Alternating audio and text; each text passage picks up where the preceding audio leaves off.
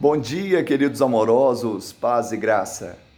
E não vos conformeis com este século, mas transformai-vos pela renovação da vossa mente, para que experimenteis qual seja a boa, agradável e perfeita vontade de Deus. Romanos 12, 2.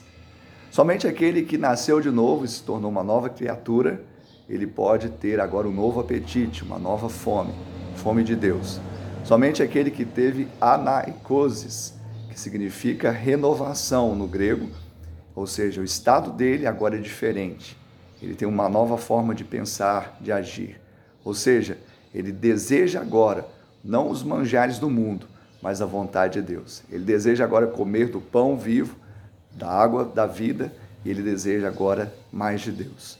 Que você assim tenha a sua transformação, a renovação em Cristo Jesus e se alimente dele.